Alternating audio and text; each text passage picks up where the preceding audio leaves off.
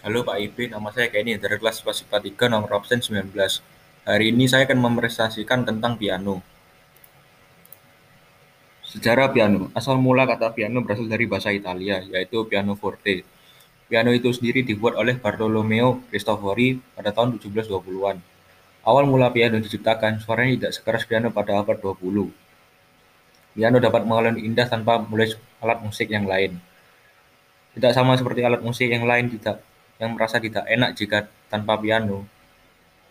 Menjadi perdebatan banyak orang mengakui Bartolomeo Cristofori sebagai penciptanya. Piano bukan alat musik pertama yang menggunakan papan tuts dan bekerja dengan dipukul. Alat musik berprinsip kerja mirip piano telah ada sejak tahun seribu delapan ratus empat puluh. Bagian-bagian piano ada lima, yaitu tuts piano, martil piano, dawai piano, bodi piano, dan pedal piano. Jenis-jenis piano ada tiga, yaitu grand piano, upright piano, dan piano digital. Grand piano. Piano grand senar diposisikan secara horizontal, memanjang dari tuts. Bunyi yang dihasilkan dari senar ini dipukul dengan hammer dan memanfaatkan gaya tarik bumi. Variasi ukuran grand piano bermacam-macam. Ada konsert grand antara dua koma dua hingga tiga meter, ada parlor grand satu koma tujuh hingga dua koma dua meter, dan ada baby grand antara satu koma lima meter.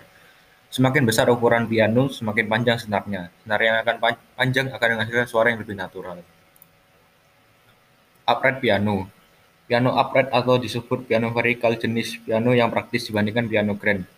Pada piano upright, senar diposisikan secara vertikal dan hammer bergerak secara horizontal.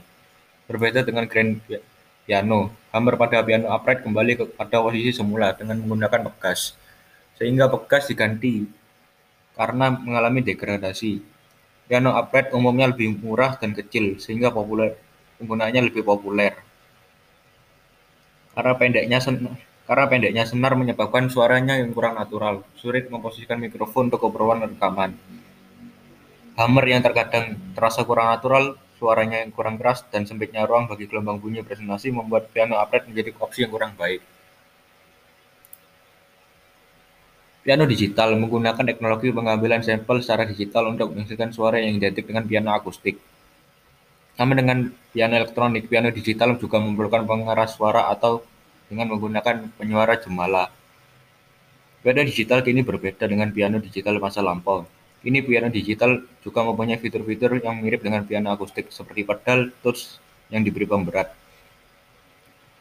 Selain itu, piano digital juga mempunyai fitur-fitur yang tidak memiliki piano akustik, seperti antarmuka MIDI, penggunaan penyuara jemala, dan variasi pilihan suara.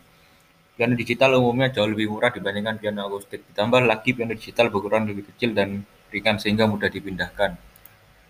Musisi-musisi piano: Johann Sebastian Bach, Wolfgang Amadeus Mozart, Ludwig van Beethoven, Richard Wagner, dan Franz Schubert. Musisi piano di Indonesia: Abadi Soesman, Dwiki Darman, dan Yovie Widianto. Dan ini adalah video-video mengenai piano.